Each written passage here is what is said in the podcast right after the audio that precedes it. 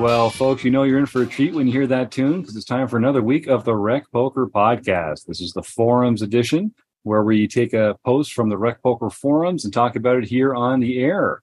Uh, the forums are just one of the many free, amazing ways that you can get involved with Rec Poker. Come and celebrate uh, your wins with us. Come and commiserate your losses. We like to study together. We like to play together. We like to hang out together. Uh, most of what we do is free. Like I say, it's a largely volunteer-based organization, which is why I have to thank our sponsors, the Running Aces Hotel, Racetrack, and Casino. And I have to thank our Wrecking Crew members, because uh, my name's Jim Reed. I'm RecPokerJim in uh, Twitter and Bluffsterini in the home game. And you hear my voice a lot because they let me host the podcast on Mondays. But I am just one of the crew members that make up the Wrecking Crew. Uh, it takes a whole host of poker enthusiasts to come and make the magic happen here at Rec Poker uh, every week. If you want to become a premium member, all it takes is fifteen dollars a month, and you can get your first month for only five dollars using code RecPoker. And that unlocks all sorts of amazing training material and even more fun social events and that kind of thing. Um, easy access, first access to a bunch of things, great prizes you can only get as a premium member. And all that happens because of the folks on the Wrecking Crew. Uh, so if you want to find out more about me and the other members of the Wrecking Crew, you can go to rec.poker slash crew, or you can just listen up because you're going to meet a few of them here tonight. I'm Chris Jones. You can find me five B five on Twitter or five by five in the Poker Stars home game. And I'm Rob Washam, and you can find me as Rabman fifty just about everywhere. I'm Taylor Moss. I'm on Twitter as at Taylor underscore Moss, and in the Rec Poker home game as Gopherboy T J M. So it's Monday night. We're all uh, playing against each other in the home game club. Uh, John Somsky runs these fantastic home games. We do ten every week, a mix of no limit, hold'em, and mixed games. Uh, it's super fun. It's free to play. There's real prizes. Come check us out. Uh, we're getting into a post. Like I said, we are going to be working with the free forums here at Rec Poker tonight. We're looking at a post from Mikey Aces. And this post opens with something I love to see at the start of a post in our forums. It's a comment from Mikey Aces saying, "Hey, Rec Poker community, longtime listener, first time poster. Wondering if you could give a bit of feedback for this situation." So I just want to say thank you, Mikey, for posting and for getting more involved in Rec Poker and for opening yourself up. You know, you got, in order to learn, if you want to make the most out of it, uh, you got to put yourself out there and share some areas where you're not certain about being correct. You know, some questions. Uh, no one gets better without asking questions of other people. So we like to get better together, and the forums are a fantastic place to do it. So Mikey's brought us uh, a post here where he's holding ten ten in a tough spot. So he's playing a one hundred fifty dollars deep stack. There's two hundred twenty-six entries. The top twenty-four get paid. At this point, there's thirty-seven remaining. At this stage, tables are breaking frequently, several new players at our table. Average stack is somewhere around eighty-five or ninety K and twenty-minute blind, so it feels more like a turbo-ish structure. Uh, our hero, Mikey Aces, is sitting in the small blind with about twelve point five big blinds. The action folds around to the villain in the hijack, who opens to twelve thousand. The cutoff on the button fold. This player's been at the table for about an orbit, doesn't seem to be incredibly tight or loose, and has about one hundred twenty thousand in their stack, uh, which is a little less than twice uh, what Mike has. So he's Mike's the effective stack in this hand. Uh, Mike's holding ten ten, like I say, getting close to the money bubble, still a bit off. Uh, some more information from Mike. "Overall, my image is more tight aggressive, played maybe one or two hands since this player has arrived at the table." And he sees himself as having three options: fold, call, or raise. And those are the three options. So full points already for Mikey.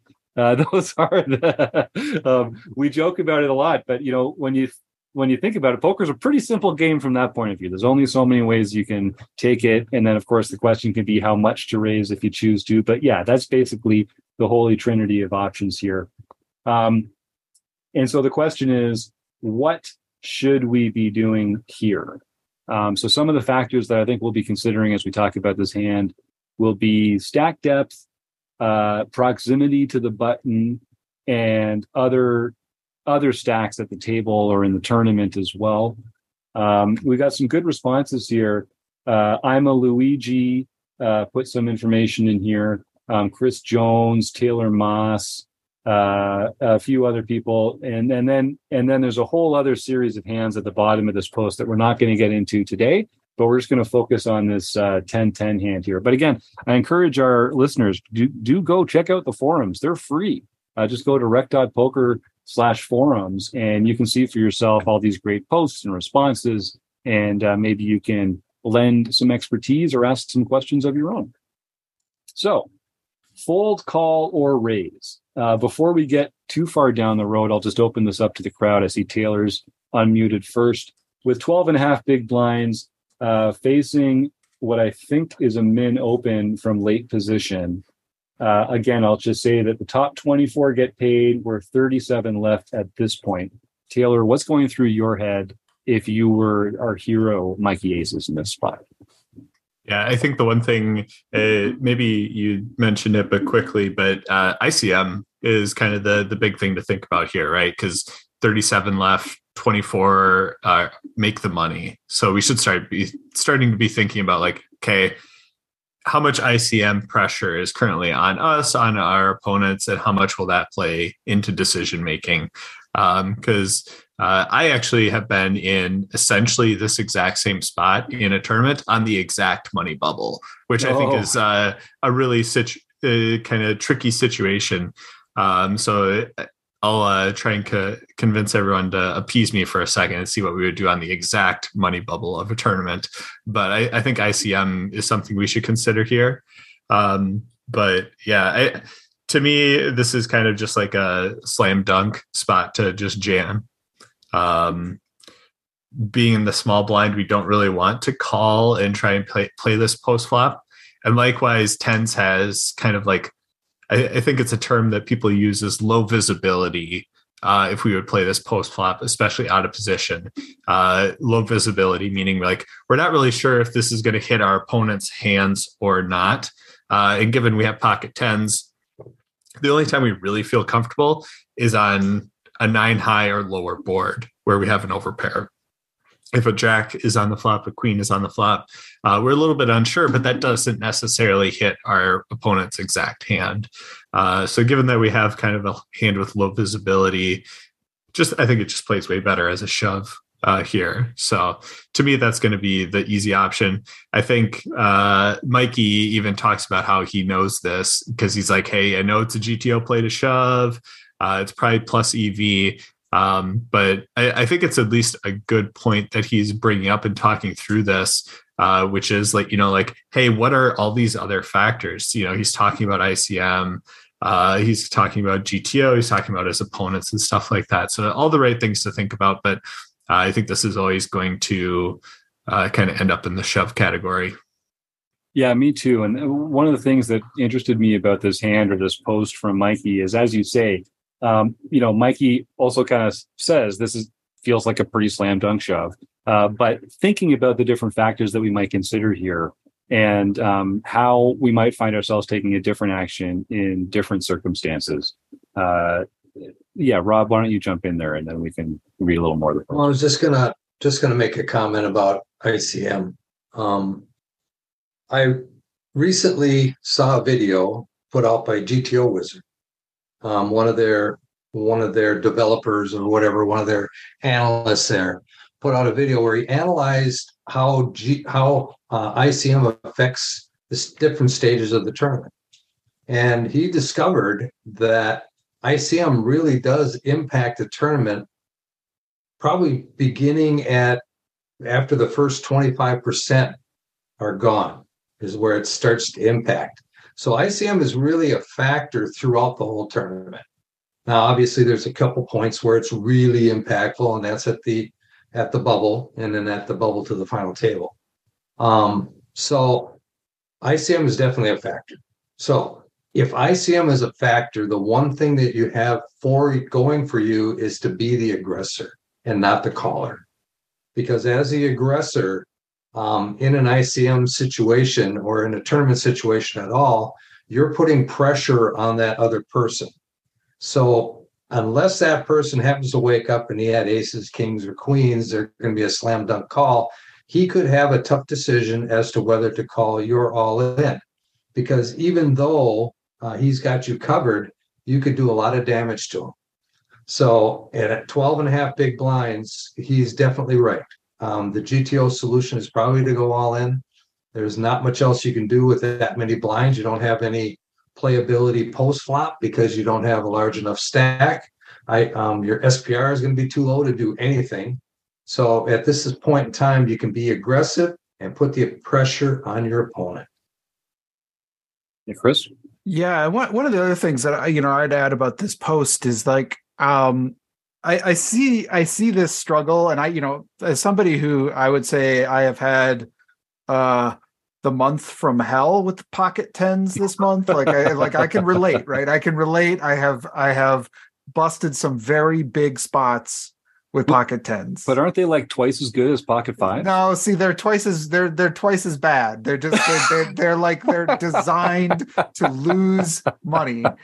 However, however, one but but one of the things I want to point out is that there is this sort of like uh, sort of thing that I see a lot of players uh, questioning, and and the language here is not sure if I'm overthinking this. I know that G T O play is to shove. And in some cases, I'll have good fold equity. Other cases, I'll be flipping. And lastly, I'll be in rough shape some amount of the time. But overall, this is a plus E V play. And so, like, I get that that's, like, a factor that weighs on a lot of people's minds, right?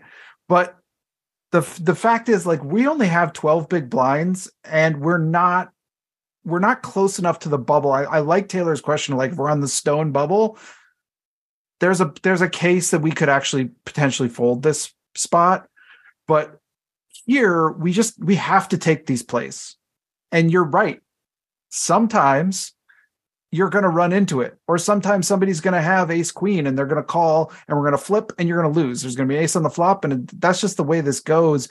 But we can't sort of look away from those moments. We can't try to avoid them. You can't do much to sort of like you you've just got to sort of embrace that part of the game. And the only, like, because otherwise you're just gonna you you could you could just wait to get aces or kings, kind of fold down, get, have two or three big blinds. You'll probably make the money, probably, but maybe not. But you probably will. But then, you know, you're just playing for that, and you're not you're you're never really gonna win this tournament. You're not gonna like fold down to two big blinds and then be like, okay, now I made the money. Now I'm gonna run it up. It's just it's it's just not going to work that way, because you have no fold equity anymore, and people are going to call you way wider. So you're just going to get taken out by a lot of hands. So I, I see this kind of like struggle, and what you're struggling with is that this game is uncertain, and that you're going to sometimes run into it, and you're sometimes going to shove tens, and you're going to walk out of the, the card room having won nothing and wondering, did I make a mistake? And no, you didn't. You did the right thing, Rob. And how many how many times have you sat there in a tournament and been totally card dead with nothing to play? So with twelve and a half big blinds, I mean, you're looking down at a premium hand here at ten ten. And you, like Chris is saying, if you wait and try to wait for those aces, I always kid people that I'm sitting here waiting for aces because I'm folding all the time because the cards are so crappy that I've been getting. But that's not really what you're doing. What you're doing is waiting for a playable hand. And you can sit there for two or three levels and not get a playable hand. And so if you have a premium hand like this with only twelve and a half big blinds, you only have one choice. And that's to jam them in the middle and put the pressure on your opponents. Yeah, there's uh, a great... Uh, oh, sorry, Taylor, please. Yeah, just to uh, feed off of that, because I think Rob is talking about a lot of good things. You know, you're waiting for the right cards. Uh, but you're also waiting for the right spots. And honestly, this is a good spot, right? Someone in relatively later position, not not early position, uh, opens up to the minimum. Uh, you get folds to you in the blinds. Uh, so you're only worried. There's only two other people left in the hand now, a big blind who hasn't acted yet uh, and the original opener. Uh, and you get a spot to rejam on them.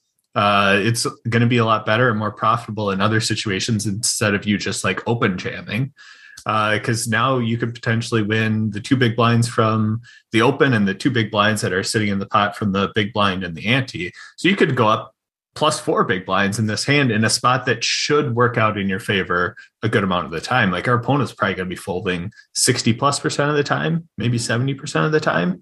Uh, so that percent of the time, we just profit four big blinds. And that's awesome. Like, you just increase your stack a third. Like, you want those like types of spots. So this is a premium spot to be in, because Rob's talking a lot about being card dead. Sometimes you can be spot dead. Sometimes you could get into this position and like there's an action and then a three bet in front of you. And then you look down at ace ten offsuit and you're like, well, this is the best hand I've had in forever, but not versus a raise and a three bet. Like, I can't get in there now. Uh, but here's a spot for you to rejam and take this down a good portion of the time. I like that. There's a great comment in here from uh, Louis Hillman. Uh, Ima Luigi. Um, Louis has been a friend of the Rec Poker community for a long time, an active poster in the forums. He's really active on Twitter, too. Has a lot of fun there. And also likes a great band called Dispatch that I'm also pretty fond of. So uh, Louis has just got great taste all over the place. Uh, he says here it's a slam dunk with twelve big blinds and still thirteen from the money. Um, I do think if we're three from the money at the stack depth, our decision's much more interesting. Um, the point that he makes here that I really like is that keep in mind that a double on the bubble. So assuming like in, in the in the hypothetical where we're closer to the bubble than thirteen seats, uh, doubling up still puts us at or below the average stack. So how much E V do we really gain from winning uh, four big blinds at that point, as opposed to Uh, bailing out? So like, what's the upside versus compared to the downside from an I C M consideration? That's something that I don't think enough people think about. Um, you should be uh, thinking, there's just so many different factors here. So let, let's tease this out a little bit. Chris, did you want to add something before we talk about being closer to the bubble? Just the other, the other thing, I just kind of want to emphasize the fact that we are going to lose sometimes, because I think that's, that's yes. the part of this. And like, you know, I th- I know I already said this, but like when I see a post like this, I don't, I we're given the results, and spoiler alert, our hero does lose this hand, right? But I didn't even have to know that. I I knew that that's what happened just by the fact that somebody's posting this kind of thing. Yeah. And just because you jam here with tens doesn't mean you're going to win every time, but that's okay. That's, that's just fine.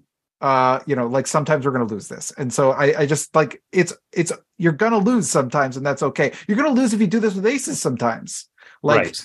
And that's okay. Yeah. Also, if you're interested in playing tournament, especially multi-table tournament poker, get used to losing, kids. You're going to lose a lot. Uh, even the best players in the world, they only cash twenty percent of the time, you know, eighty percent of the time, they're going home with nothing. Doesn't matter how close to the bubble it was. Just like you and me, they're going home with nothing eighty percent of the time. So, um, and, and whether it's with a bad beat or a mistake, losing is a big part of poker. And that's why it's kind of a great way to think about life, too, because it's not fair. It's, it's not something, you're not entitled to winning with the best hand. Um, thank God for players like me. Um, it's just, it's, you're going to lose. You're going to lose. Uh, so, Let's talk about if this was closer to the bubble. Um, I think I still probably don't like this as a call based off a twelve point, a twelve big blind stack, uh, out of position, eat closer to the bubble. You should even be less call-y and more foldy or shovey. Um, so I think that would, the only question would be, how nitty do we have to be to the point of maybe folding here? What do you guys think about that? Yeah, and that's where I was hoping to turn this, because like I said, I've had this happen before. I was on the exact, uh, well, it was technically the day one break. We needed one more person mm. to break in the day to make the second day, and then the second day was going to be essentially in the money. Um, but I had this spot come up. I had fifteen big blinds, had uh, a chip leader open in the cutoff, and I was on the button with tens.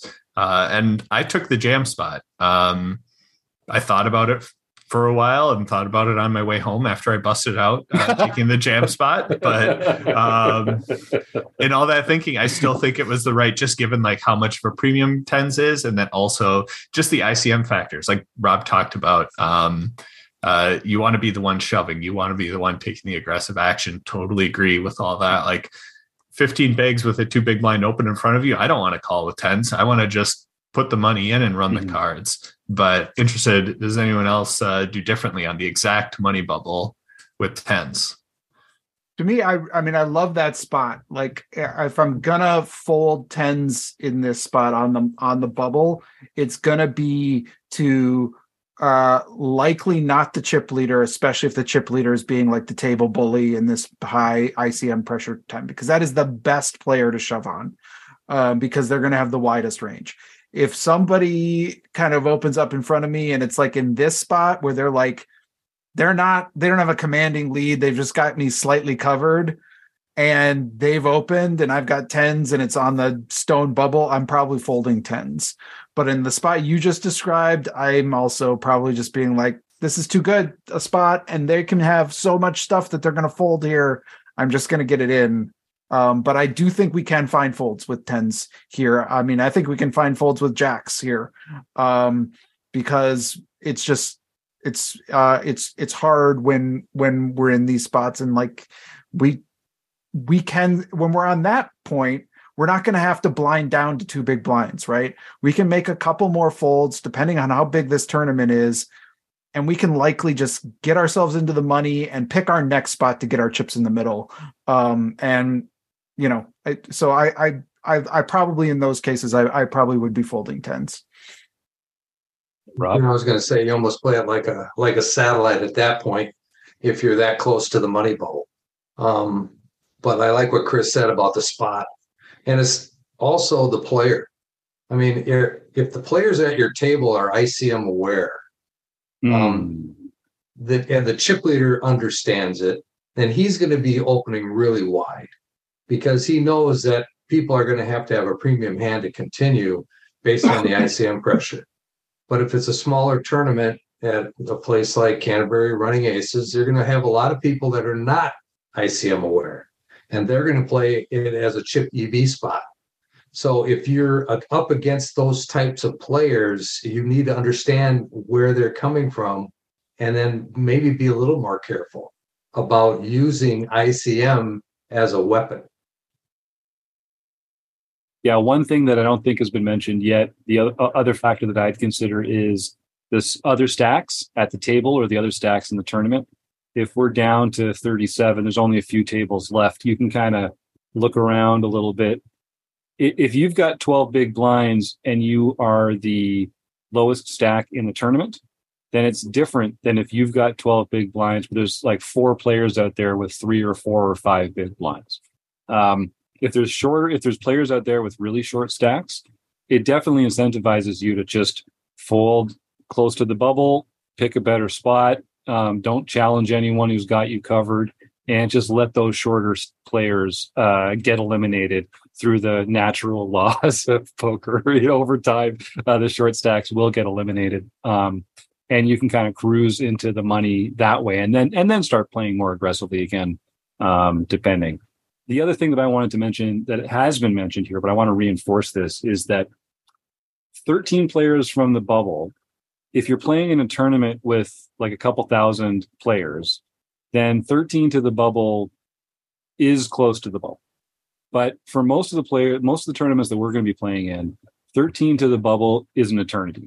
Um, and while Rob makes a great point about I C M being a factor, uh, at this point, it wouldn't be particularly heavy a factor. It wouldn't be something that I was, that I'd be weighing a great deal, um, just because you still need a third of the field, a, th- a third of the existing field has to uh, bust before the, bu- the bubble comes around. And that's just um, in absolute numbers. It, it feels like it's close to the bubble because you started with two hundred twenty-six entries and you're down to thirty-seven, and like, tables are collapsing and you're going to be down at four tables soon. And it's a pretty exciting part of the tournament.